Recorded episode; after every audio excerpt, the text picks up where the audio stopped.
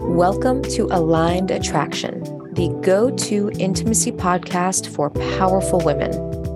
I'm your hostess with the mostest, Lee Noto, master intimacy coach and psychedelic therapist, and I help powerful women like you unleash your wild feminine power so you can create heart throbbing love. Each week, you'll hear from me and other experts on love, sex, and relationships. And I'll also coach women like you to create the most delicious transformation in their love lives. You ready?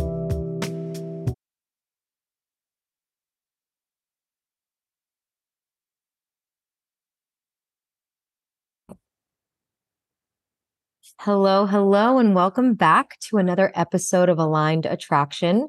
I am jazzed to be speaking with Ari Winters today, and I'm going to tell you all about them and why we're having this conversation. And I'll just share some context that upon connecting for the first time, I was so fascinated about the work that you lead in the world and the impact that it has had. So today we're going to be talking about something called authentic relating and the relating languages. And Ari will explain what all of this is, but let me just first introduce them. Um, Ari Winters is a professional facilitator and creator of the relating languages. And growing up, they were drawn to the complexities of human interaction, acting as a bridge between different social circles and communities. And this sparked their fascination with facilitating discussions and fostering connections between people from diverse backgrounds and they've worked with organizations such as Google, Dell, Mindvalley, with Rebel Wilson, Kellogg, the National Weather Service, all teaching communication and leadership skills. Amazing. Ari, I am so happy to have you here and to receive and be a part of this, wisdom that you're embodying in the world. Thanks, Lee. I'm so happy to be here today. Amazing. Yay. All right. So let's just start with the I, I was going to say the basics. I don't know that this is actually basic at all, but what is authentic relating and what are the relating languages? Cool.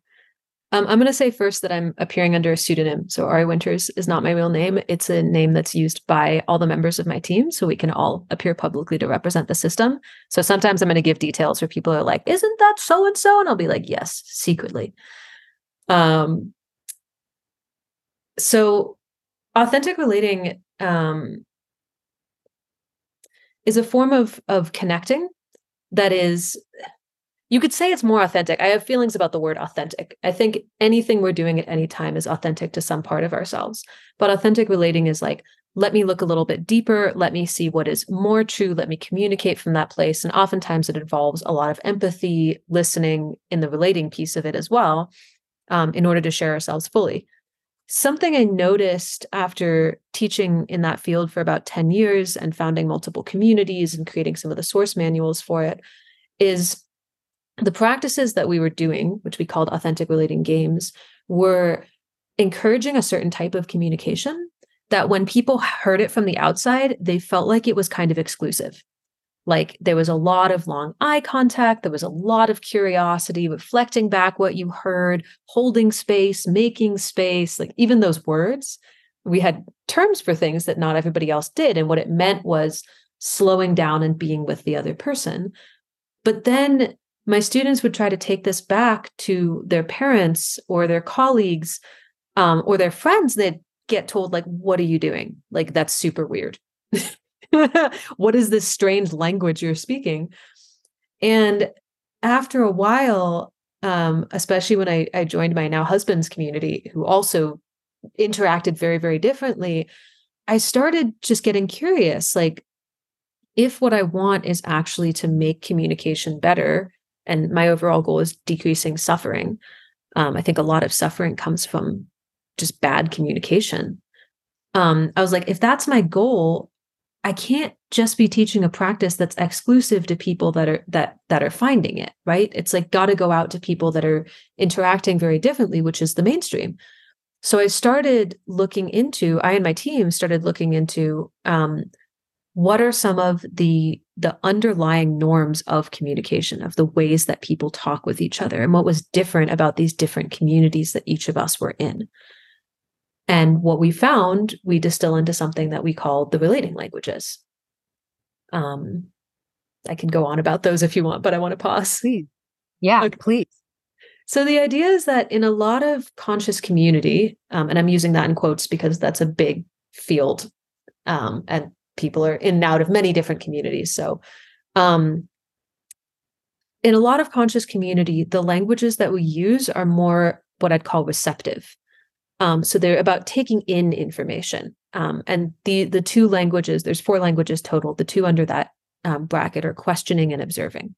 So in observing, I'm just I'm I'm receptive, right? I'm taking in, I am maybe reflecting back what I hear or sharing present moment impact, but I'm not adding new information to the conversation, which is a super good language if you want to make space for someone else to open up, for instance. Like if you have someone who's a little bit more shy, using observing is amazing. If you want to clarify and make sure you've got something right, if you want to see wider trends, like if you're in a meeting and you're going, I don't, there's something happening here. There's an elephant in the room, but I don't know what it is go observing, watch what's going on first.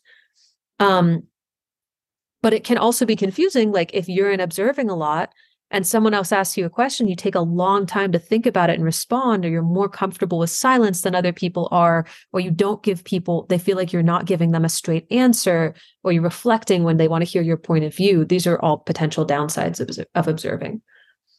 Um, and kind of sidebar, people don't just speak one language we all have kind of a center of gravity of which ones we prefer and when, but we have the capacity to use all of them, which is currently my work is like, what's the developmental capacity to learn and use these languages in places that they're really good? Um, so questioning is the other receptive language, and this one's more interactive.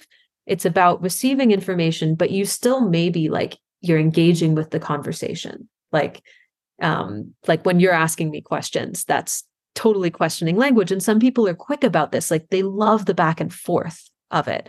And other people will ask a question and then like do more listening. Um, best tool for sure for getting information from most people. But questioning can also be a power move, which is something we don't usually look at. It's controlling the direction and pace of a conversation. And other people, this is where sometimes we get the accusation of being too intrusive um, is oftentimes if the speed and the type of questioning are not aligned to what the other person is willing to share. It can right. almost be a form of invulnerability. Hmm. Okay. Uh, so those are the two receptive ones, questioning and observing. Yeah. Okay. Amazing. And then there are two expressive ones. And that's where people are willing to share information without being asked. Okay. Got it. So, so yeah, first, dive into those. Yeah. So they've got cool inter- interactions too that I'll talk about. But the first one is storytelling. Um, and this could also be called informing. We're still deciding which name is best, but it's giving information, um, usually at length, describing something, communicating an idea, talking about how you are, telling about an experience you had. It can be facts or it can be personal. Um, it's what I'm doing right now. And storytelling um, the interesting thing about this, actually, I was doing some research on this recently, and most people are like, if you talk too long, then other people are going to lose attention, right? Or like you're going to lose social capital in some way.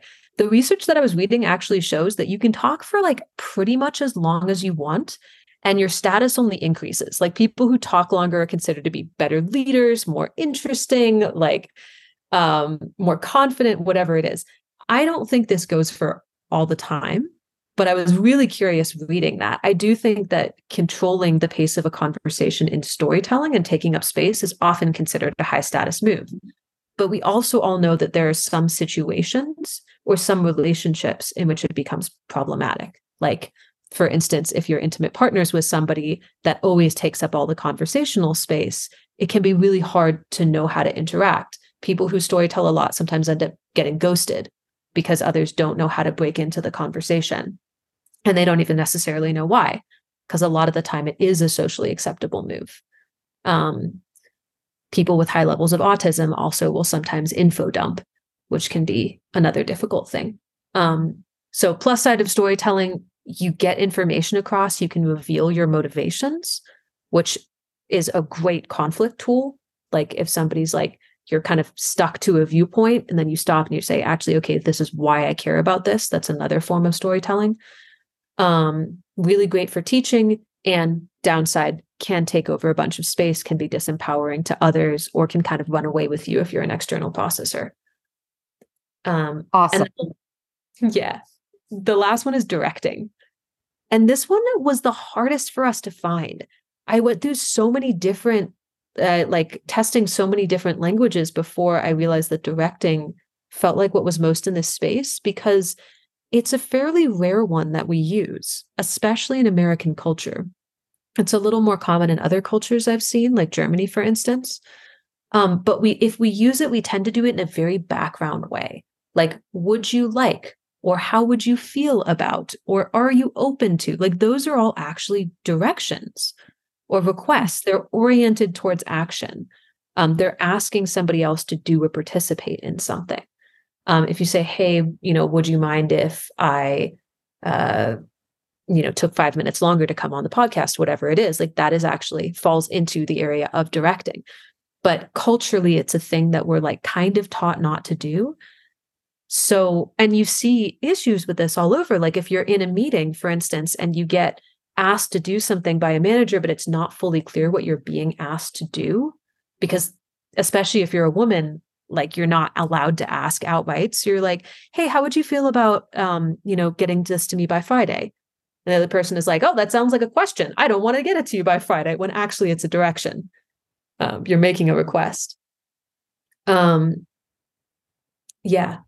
So that's kind of the main. And I think there's a lot of potency for learning how to use any of these languages well, like making a clear request and then using storytelling to explain why you want it, and then asking how the other person feels and then observing what their reaction is.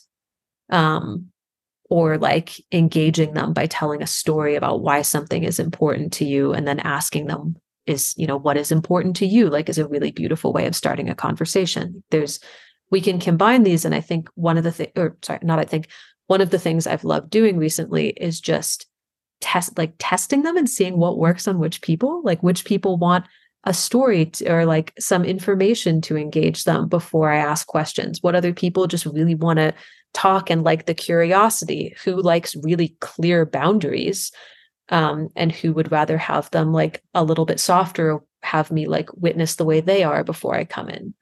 So it's it's really okay. exploration.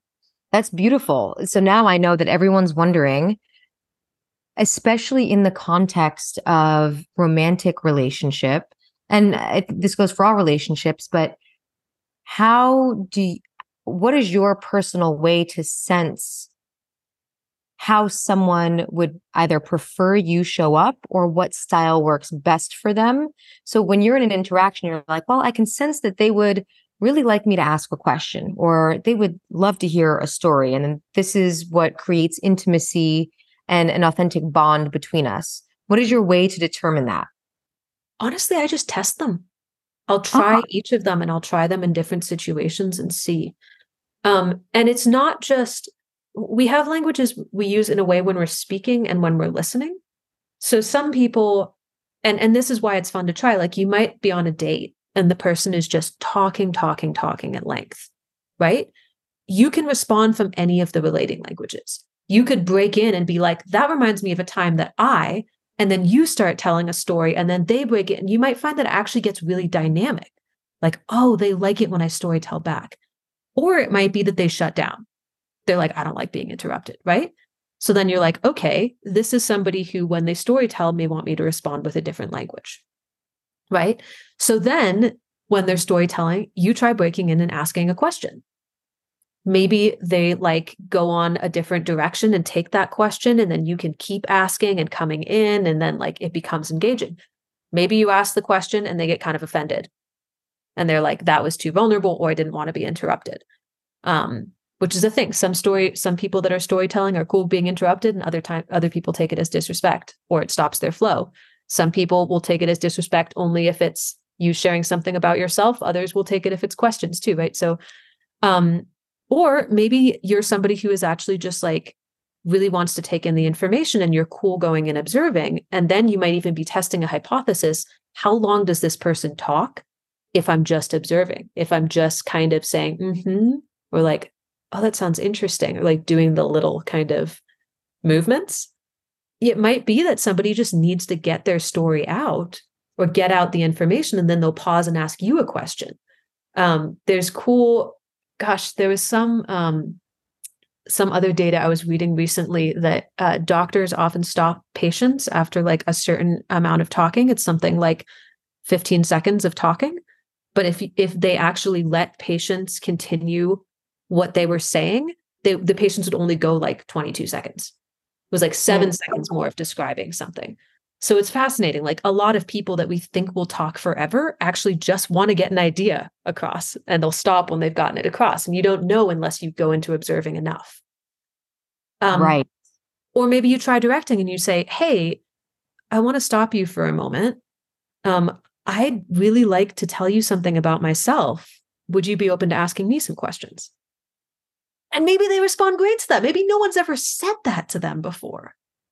So it's really a trial and error. And you can, it just opens up a field of possibility that we often don't think is there because we think our only options are listen or walk away. Right.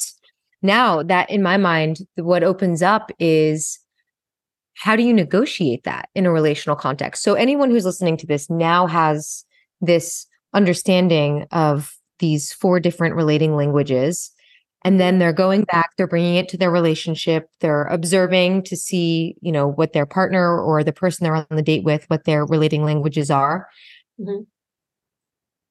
how do you negotiate that in a relational space? And is it is it in your experience has it been a very clear conversation? Because i i imagine now that you know we all have our desires in relationships so let me just go back to the original question. How do mm-hmm. you negotiate this? Well, as I'm sure you know, it's it's more complicated than saying it once and having them change. Yeah. Um, yeah. I find that the best way I can negotiate changes like this are uh, and this is the way I do it with my partner is like outside of the trigger moment. Like say um he interrupts me when I'm talking about something and makes like a cutting observation. Uh, I think this actually happened recently where he, uh, I was talking on an interview um, and I paused and he said, Well, that was a lot. And then he answered the question. And I was like, Ouch. Because um, it was an observation, it was a lot. And it felt like a put down, right? So in that moment, I didn't say anything. I just kind of tracked how I was feeling. I kept on with what was being asked with the interview, which was for us to storytell and not to process with each other. And then afterwards, I said, Hey, can I share something with you? Which is a request, a, direction, actually. Um, and he said, Yes. And I was like, There was this moment um, that we had on the interview where you said that was a lot.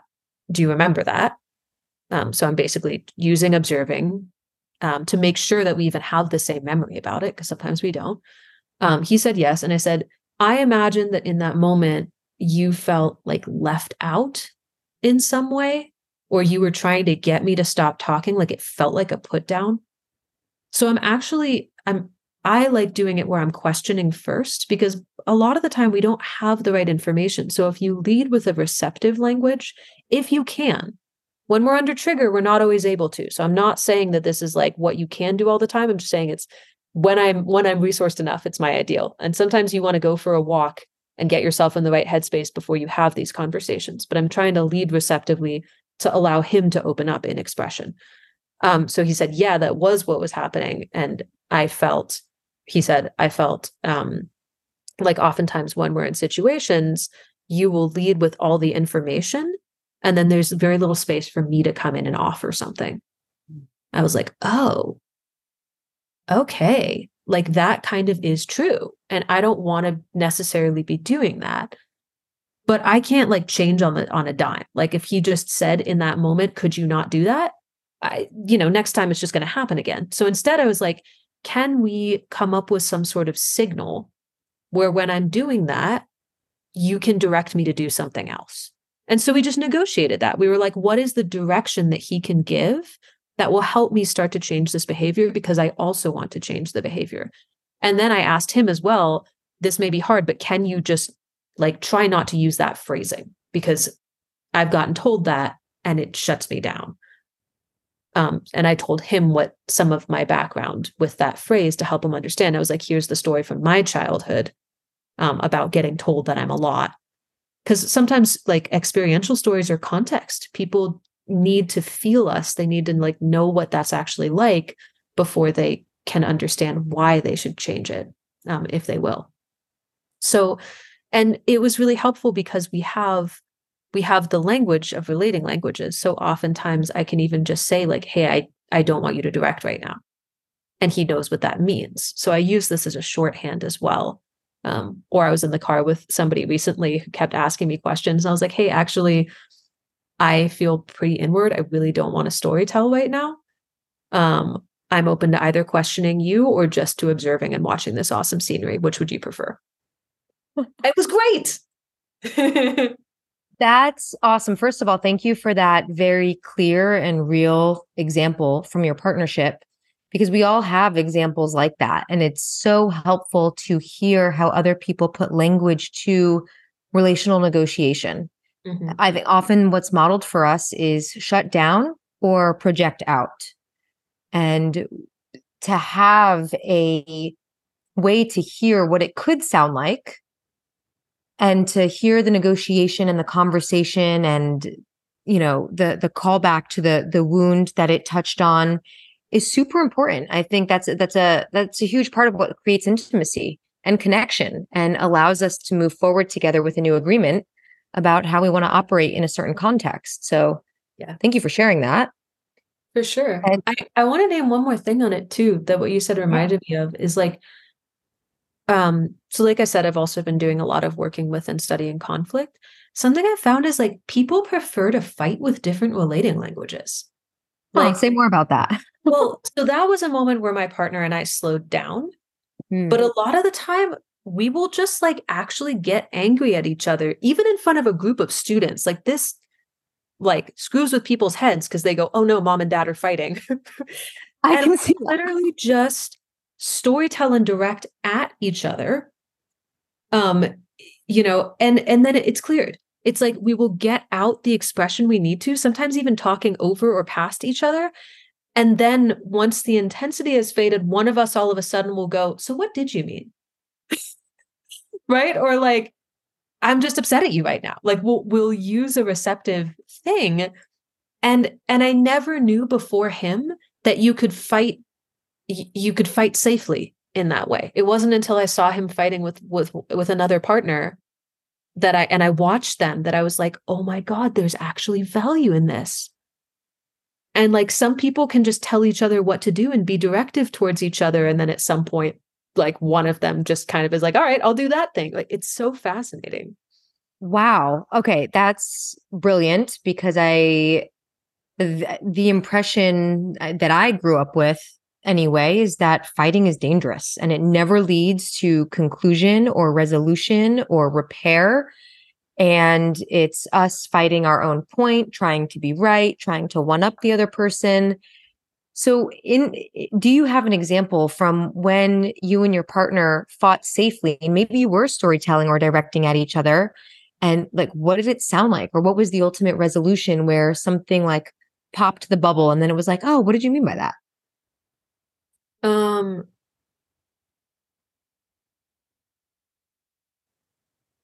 it like kind of what I don't have like a specific example just because it happens a lot, but it usually looks something like, hey, I really don't like it when you do that.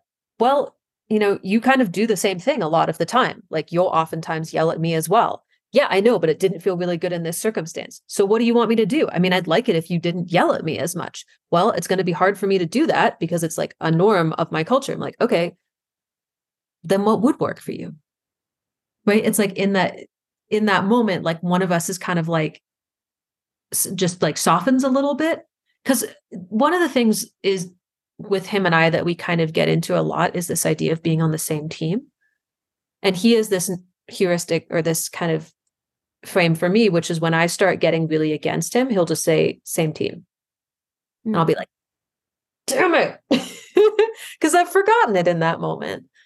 Um, and because both of us like we're also we're we're most of our team is on the spectrum and he and I are too. So it's like we're pretty rational people and we know that what we want is to get a good outcome with the other person. And so oftentimes there's a moment where in our brain we go, this doesn't work. We're not going to get the outcome we want. When he and I teach conflict, we oftentimes talk about that in any communication, there's a context, a content, and a concern. The content is what we're saying. Um, the concern is what's underneath it. So, what do we care about? What is our goal? What matters to us? And in most conflicts, when we're just trading information back and forth, we're not aware of, of what we actually want. Um, so that's that's oftentimes one thing where we'll kind of get this break is like, what do you actually want here? Um, or why is this important to you? Like those are two of the best questions for addressing concerns. And the other thing that we'll think about is context, which is like the frame on a situation, like when it's happening, where it's happening, how long it takes, are both people in a safe space, even things that's explicit context, what you can set, but it's also context like power dynamics and gender and systems and race and all of those. So it's like another question that if if we're getting into it, something that actually happened was like during the interview, I started to try to try to process it with him. Like I noticed that it was bugging me. And so I paused the interview and muted myself. And I was like, hey, you know, that moment didn't feel good to me. And he like kind of just was like, like looked at me and went, okay. And I had this moment of like, I used that was not the right language. I just like straight up story told at him. I didn't get curious and it wasn't the right context. This was mm. not, we did not have time to discuss it then. He wasn't in a place where he could be receptive because we were both under time pressure. So I was like, all right, I'm going to lay this aside. I'm going to do it afterwards. And I'm going to first ask if he's open to it. And that context worked way better. So we we don't often think about like, is this going badly just because like I'm doing it in the kitchen when I only have five minutes in front of the kids. like that's a dangerous situation. Right. That's wow. That really uh, paints a picture of of nuance around this idea of conflict. First, I noticed you said um, something to the effect of when we teach conflict. Mm-hmm. I love that, and I don't know if you meant it this way, but I love that there is an idea of teaching conflict. Like to learn how to have healthy conflict and how to communicate in a healthy way through a conflict and then then these components that go along with it mm-hmm. um, context content and concerns you said right mm-hmm. yeah which kind of blows my mind because again a lot of the impression i grew up with was conflict sucks avoid it at all costs there is no healthy or good way or good way to do it right and what you're sharing now really really widens my frame of reference for what's possible and i I, I imagine it does for anybody who's listening to this, looking at those components where, okay, maybe the timing and the setting isn't right. Maybe the time constraints aren't right. So, how can we look at the different components here to create the optimal conditions for what we want? And if what we want is resolution and reconnection and repair, then what's required to create that together? Yeah. Yeah. I felt I felt a lot of care when you talked about your situation growing up and knowing how many of us grew up in those situations. Like I think very few people grow up with healthy conflict. Um or with it modeled. I met I met this uh, woman recently that we were talking about the relating languages and our conflict work too and she was talking about how she and her husband deliberately fight in front of their kids sometimes in order to show them what healthy conflict can look like. Because for a lot of people, it's like they had their parents go away and shout at each other behind closed doors. Um, or they had their parents like fight violently in front of them without much awareness, or their parents never fought, which sometimes can be even worse because you can feel the underlying dynamics. It's really, it's really difficult to to I was going to say it's really difficult to do content conflict well. That's not necessarily true it just requires training that I think very few of us get. And if we do get it, the training we get is mostly like set a timer and let one person speak for 20 minutes and only reflect. And then you speak for 20 minutes and they only reflect. And that's not actually how it that's not actually the best way to do it because then you just hold on to all the upset that you have inside yourself while they're talking. Right. I think uh, I appreciate you sharing that. I would agree with you. We're not widely taught how to conflict healthfully.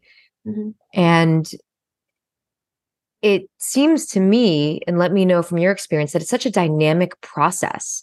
Like there isn't one set way to do this because in every moment, in every stage in our life, in every phase in our cycle, or whatever it is, like we're different.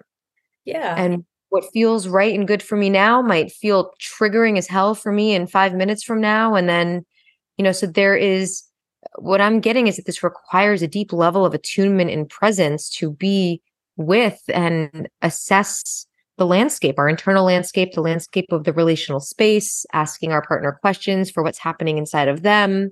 Mm-hmm. And so there's a lot of nuance here. It sounds equally like a science in some ways as it does an art.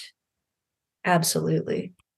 And that's really why I wanted something like the relating languages to exist because we had all of these tools but we didn't really have good heuristics or categories to put them in. So in the moment, instead of being like, which of these 80 tools I have in my belt do I use? You could just be like, have I tried each of these four options?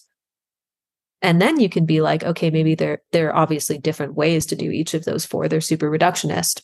Um, but you could be like, all right, have, you know, then have I tried other varieties? But at least you have four tools to draw on.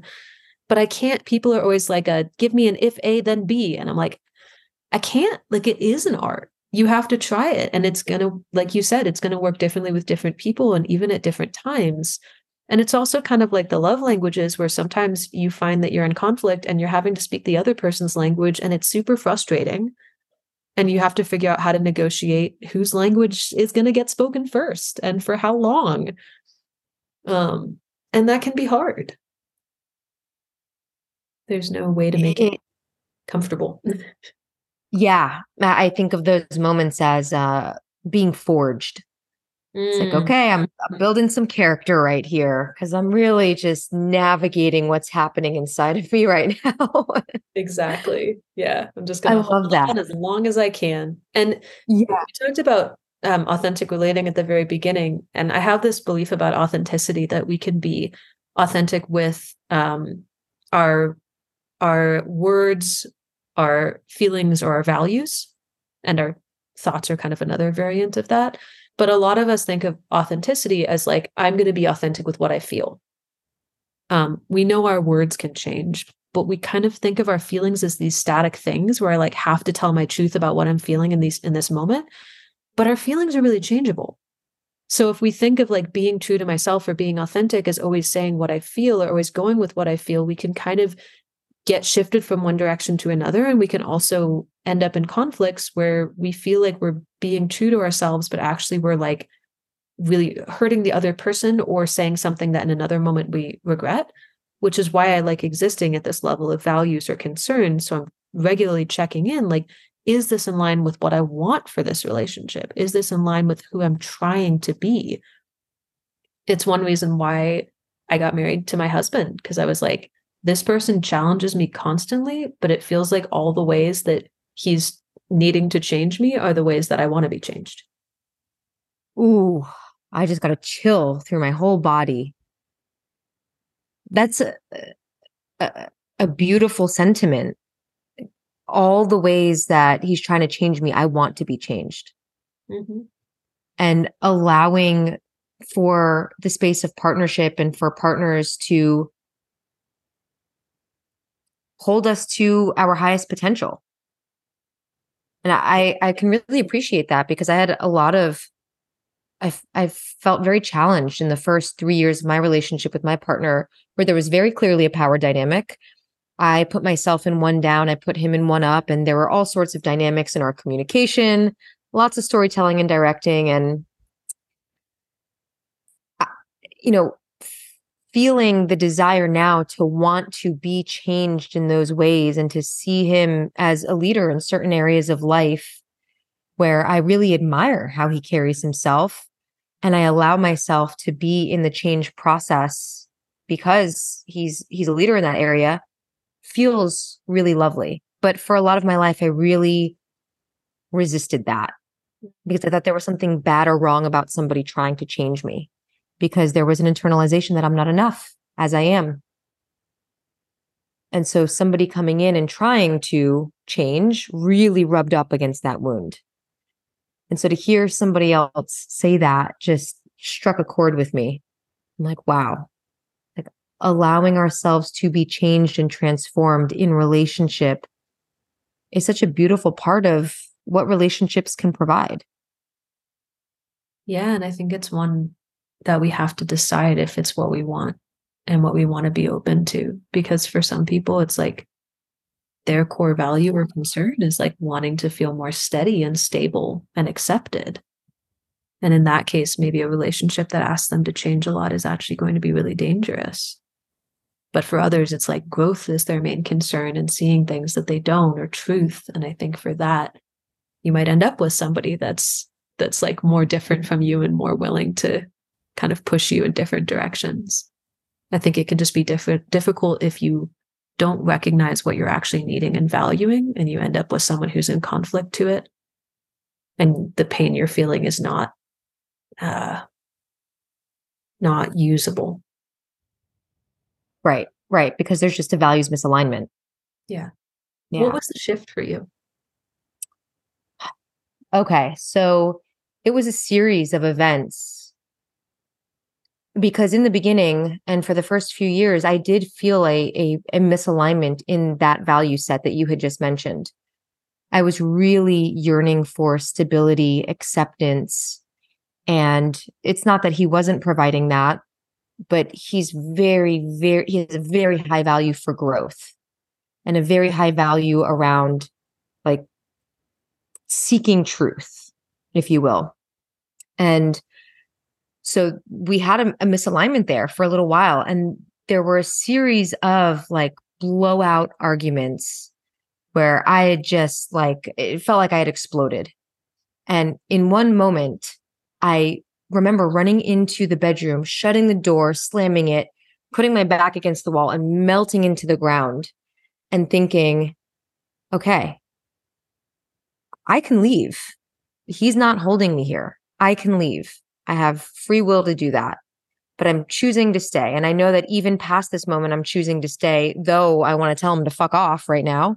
I'm choosing to be here.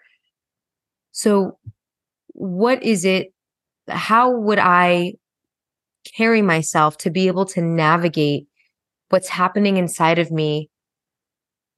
I'll say more effectively, but in a way that we can both communicate about it.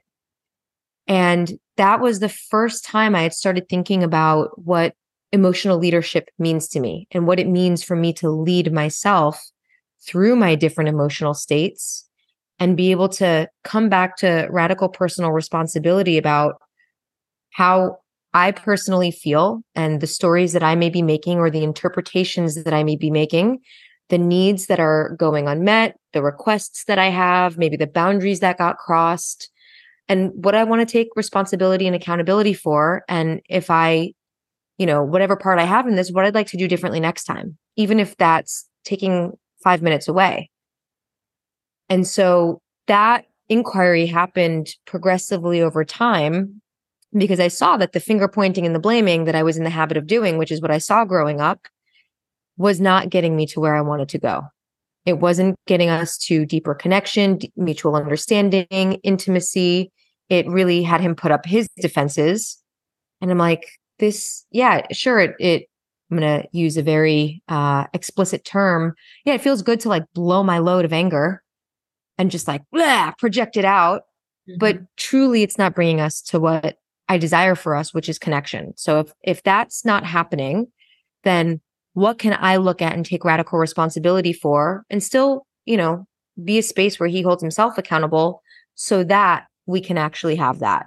And it it has taken a lot of practice. And still I practice every single day.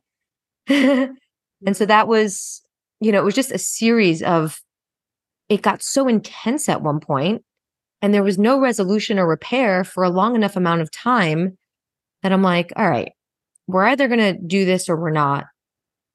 You know, we're, we're going to say no and we're going to dissolve the relationship. Or for lack of a more elegant way to say it, we're going to get our shit together and we're going to decide that we want to do this differently. So what's it going to be? And I I show up to myself like that often with a lot of love and compassion, but it's it is sort of, you know, once I've done the emotional processing, it's the shit or get off the pot because I I suffer in indecision and I thrive when I can arrive at a place of clarity after processing where I'm like, all right, this is who I'm going to be. This is how I'm going to show up. And I will do everything in my power to act in alignment with this value. And so it's been progressive, but that's how I've thought about it. I love that. Mm. I can like feel from personal experience how much of an everyday choice that is and how much easier it is to just like go with the norm. It, it has me think of like what this distinction between like hedonism, like in the moment happiness, and what the Greeks used to call eudaimonia, which is like fulfillment overall. And it's like a, a much slower burn and doesn't feel as fulfilling as as like the blowing your top off, but it's it, I think brings us closer to who we want to be. Yeah. Yeah. Mm, thank you for receiving that. Yeah, thanks for telling me. yeah. Okay, so I want to honor your time. I know we had a few other things planned for this conversation. Do you have a hard stop in 4 minutes? No, I can stop around 10 after. Okay, cool. Because I wanted to go through and just something we had talked about in getting ready for this episode was workshopping an example on the podcast. And I'm so curious cool. to surrender to whatever this process is and let it hit the airwaves. Let's try it. Um, I feel terrified, and we'll see. Okay. Great. Okay. Awesome. um, so yeah, tell me about a moment that you're struggling with, or a dynamic, but ideally okay. like a a moment that you can pull from where it happened. Yeah. So this was yesterday. I was sitting here at the very table I'm at in a group program session. So I had 80 women on my screen. I wasn't facilitating, but I was receiving. And uh, my partner's over here in the kitchen. He noticed that the bag of arugula from the farmer's market is still in, or it, the arugula is still in the plastic bag. We have a pretty high value around not letting things sit in plastic where the chemicals leach into the food. And in the middle of my being in my session, he looks at me and he goes, Why did you leave the arugula in the plastic? With a particular tone. Mm-hmm. And immediately my defenses came up. I muted my mic and I said, You know what? You've walked by it a million times. You could have taken the arugula out and put it in a bowl. Why are you blaming me? And then this just set both of us into place. It triggered both of us in some very specific ways. Me thinking that I fucked up, I'm wrong, I'm bad, childhood stuff. Him, the trigger for him was um, someone not taking responsibility or accountability for something that they agreed to, which is his childhood stuff. Mm-hmm. And so that was the the context. That was the what happened. I'll, I'll I'll leave it at that, and let me know if you have if I need to provide more.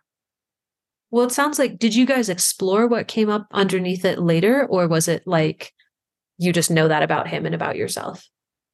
We explored what came up, later. And this has been a, this is one of the, the patterns where the, like, go on. Yeah. This is just one of the loops that we have found ourselves in much less often these days.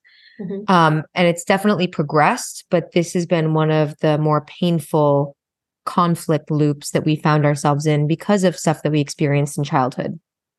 Is the loop like this specific, like, you know, you didn't do something that you were supposed to, or is the loop like, you know, you didn't do it and you could have, you could have come in and done it? Or is it just that like he gets upset and then you get mad in response? Like, what is the specific so, without him being here and saying what's true for him, this is my interpretation is he perceives something that creates an experience inside of him. We can call it anger, frustration, confusion. And then will share that with me in a way that I perceive as blame. Mm-hmm. that perception then has me put my defenses up. I get defensive and I'm like, either fuck off energetically and, you know, either don't take full ownership of it in the moment or volley it back and say, well, you could have done this, or you don't, you also don't do this. Yeah. And so there's not a responsibility in the moment. I volley it back. This triggers him. And mm-hmm. he's like, oh, well, now I'm, I feel completely invalidated. He digs his heels in the ground more. And then it comes back to me. Yeah. And it used to be collapse. Sometimes it's also like, you want it, you want to fucking get big? Watch me get big. Yeah. I feel like the tension rising in my body while you're talking about it. I'm like, oh yeah. That's the fire starting right there. Um the first thing I would say is like is to find a pattern interrupt. Like mm-hmm. when we're in that back and forth very quick, it's like it kind of doesn't matter what language you use, it doesn't matter why you're upset, what the what the concern is, whatever, like you need a context shift. Um and people do that in different ways. Like uh sometimes i'll do it by just like staring at my partner until he realizes something has happened. Um sometimes we'll have like a hand signal or a phrase or something. My parents used to when they were in a fight just be like let's just stop. And that was literally their phrase to stop. Um do you have or or it can be like you know i'm going to uh, do box breathing, which is like take a breath in for four seconds, hold it for four seconds, breathe out for four, hold it for mm-hmm. four. Do you have any sort of pattern interrupt that works for you? Breathing can definitely work. Sometimes I'll say, you know what, I need a minute and I'll step away and that'll just mm-hmm. sort of break the tension a bit. Sometimes when things get really heated and we're doing the storytelling, directing at each other, one of us will just start laughing because it's it almost appears as so ridiculous in the moment. Like the tension is so high that it breaks and we start laughing. And then when one person laughs the other person laughs. Um, mm-hmm. that's not something we plan. So that's another one.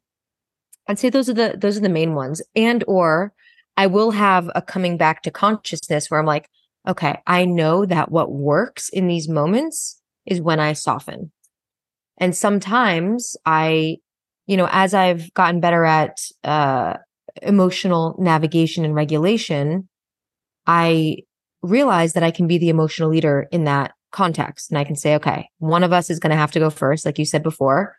If I soften and I choose to remain soft and open while still having healthy boundaries, then I trust that I can navigate us through this. And sometimes it'll just be a imagining like my the the wall around my heart softening and like surrendering into it and making that choice. And again, I can do that when I'm resourced.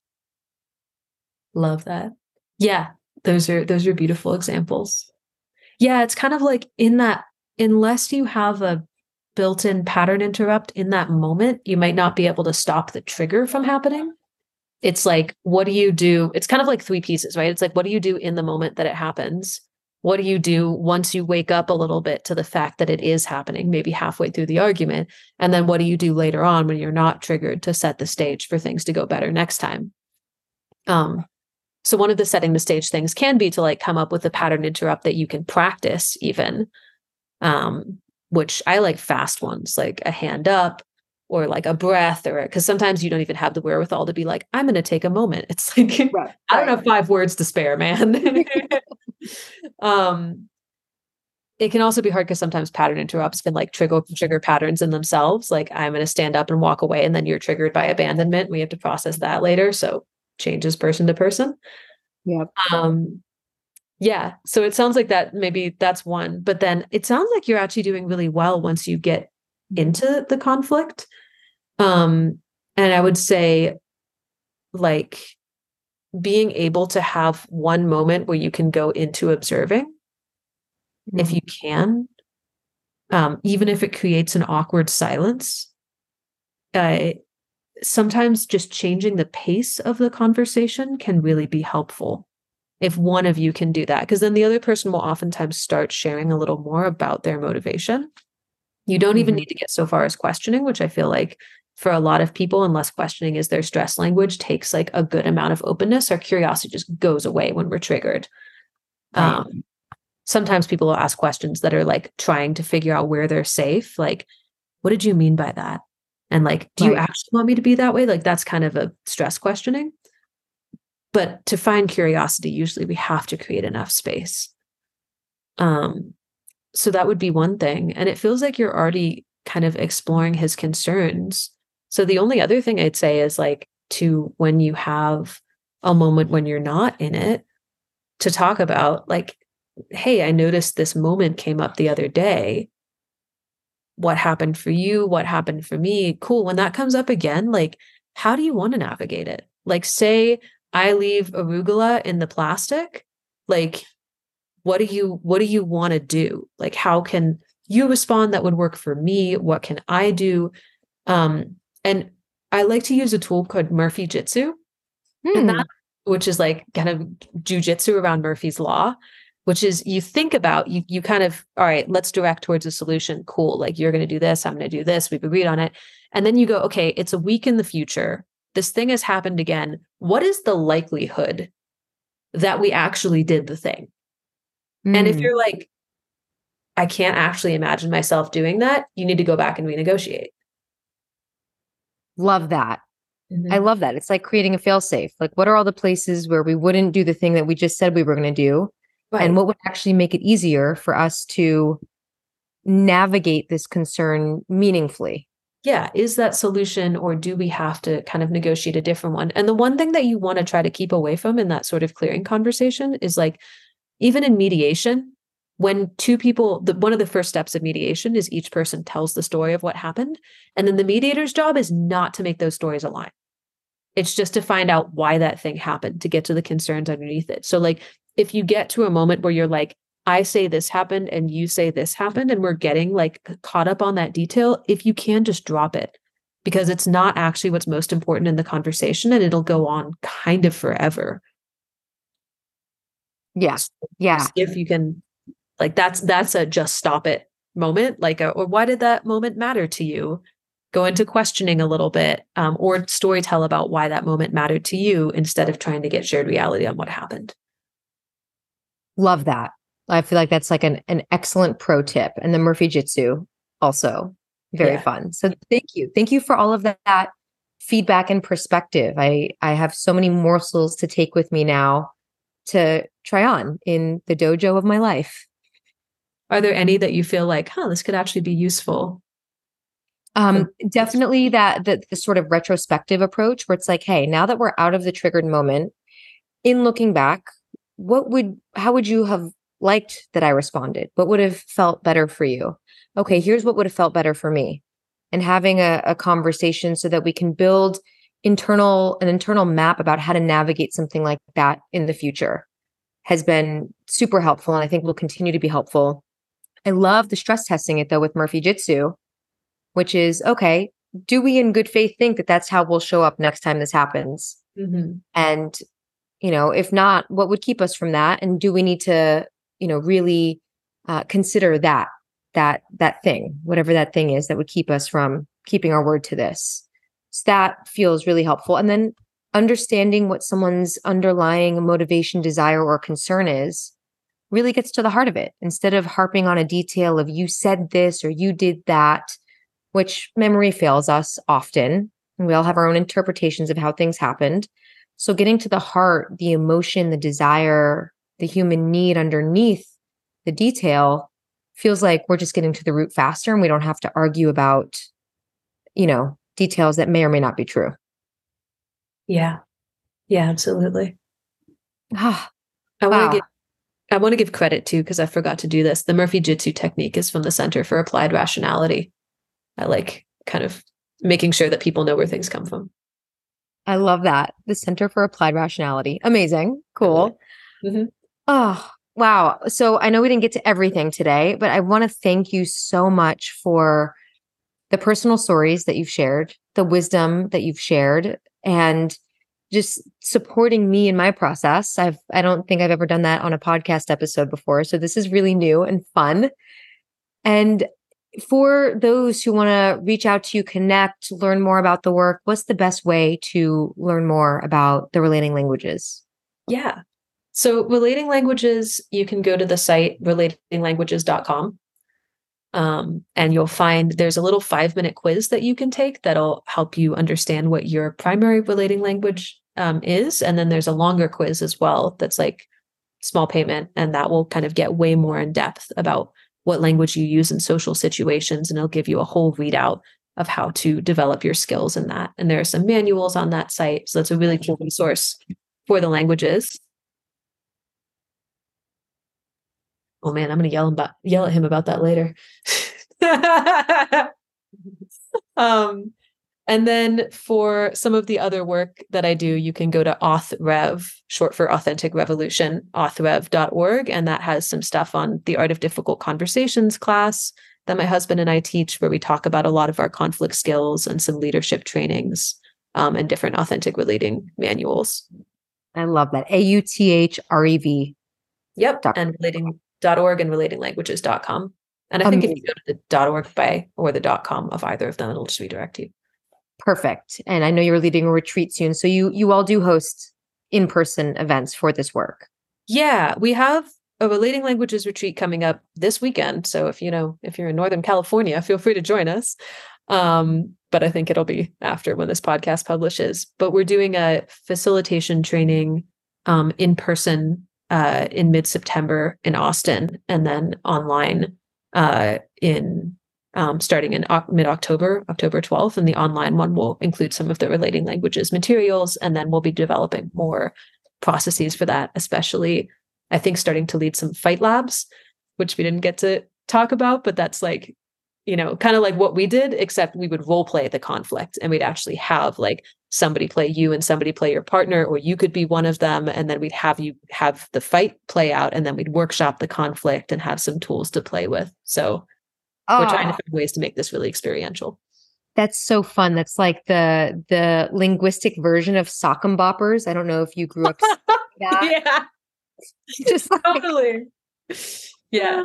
Oh my god, that's awesome. Thank you so much for doing the work that you do in the world and helping people relate to themselves and each other more authentically and, you know, with heart at the center. Thanks, Lee. And thank you for what you do as well. Mm. I can already tell that it helps a lot of people and it's beautifully crafted. Thank you. Thank you so much.